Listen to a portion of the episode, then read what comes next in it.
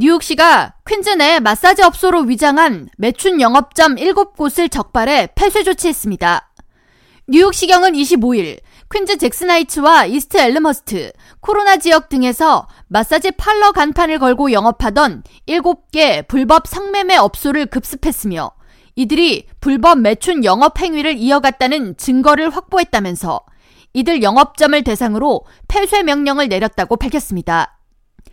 에릭 애덤스 뉴욕시장은 이날 폐점 명령이 내려진 엘르머스트 한 마사지 영업점에 영업점 폐쇄 안내 스티커를 붙이면서 불법 행위로 인근 주민들은 삶의 질을 위협받고 있으며 이로 인한 민원이 매우 증가하고 있다면서 매춘업소들이 피해자 없는 범죄를 저지르고 있다는 주장은 어불성설이라고 강조했습니다.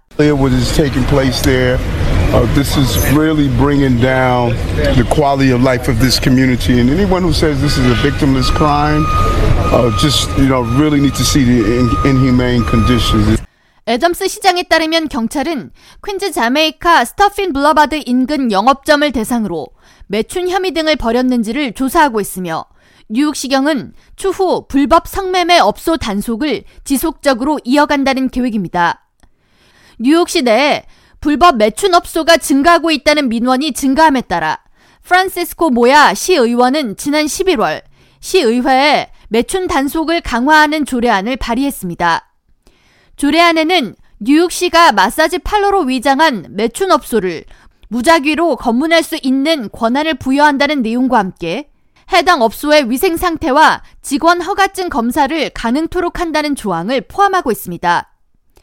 프란시스코 모야 의원은 25일 학교 입구에서 불과 50피트 떨어진 곳에서도 매춘업을 하고 있다는 제보를 받았다면서 저녁 시간만 되면 남성들을 대상으로 마사지 마사지를 외치며 호객 행위를 하는 이들의 영업 행태를 우리 아이들 교육과 정서를 위해 근절시켜야 한다고 강조했습니다.